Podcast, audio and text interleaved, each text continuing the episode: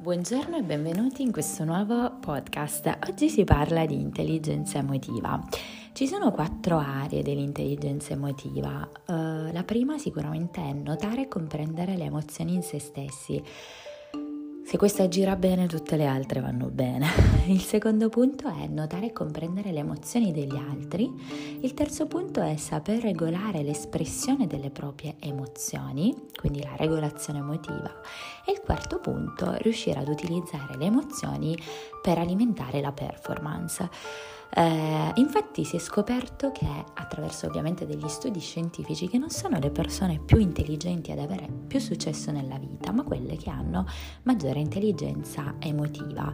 Ovviamente il quoziente intellettivo vi aiuta nelle competenze tecniche, eh, però il quoziente emotivo ti aiuta a gestire le sfide.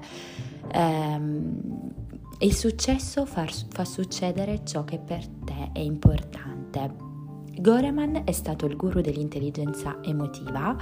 Ehm, diciamo che lui sostiene appunto che l'85% delle competenze determinanti per definire un vero leader dipende dall'intelligenza emotiva, eh, quindi è mm, due volte più importante delle competenze tecniche. Eh, ovviamente per intelligenza emotiva non parliamo di, di, simpatia, ma creare un buon equilibrio tra mente e cuore.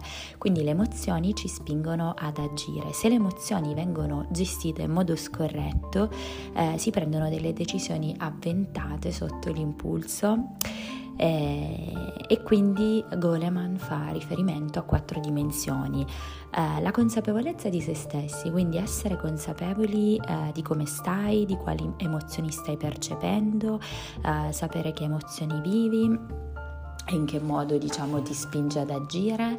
Il punto numero due è l'autocontrollo, quindi autoregolarti, automotivarti, definire i tuoi obiettivi, eh, se sai far nascere in te un sano ottimismo. E il punto numero tre è la coscienza sociale, l'empatia, l'entrare nei panni dell'altro, una buona consapevolezza organizzativa. Il quarto punto è la gestione delle relazioni impattanti nella vita eh, degli altri, quindi se mm, riesco ad aiutare gli altri a gestire al meglio i conflitti eh, la capacità eh, di comprendere, utilizzare e quindi di gestire le emozioni in modi, po- in modi positivi per alleviare lo stress, per comunicare in modo efficace, entrare in empatia con gli altri e quindi superare le sfide e disinnescare i conflitti, automotivarci e quindi reagire agli stimoli ambientali. Quindi il mindset è dato dal 20% di ciò che accade, l'80% di come reagisci. Fatemi sapere come va, che cosa ne pensate e se anche qui riuscite a traslare tutti questi punti in qualcosa di reale e concreto. Buona giornata!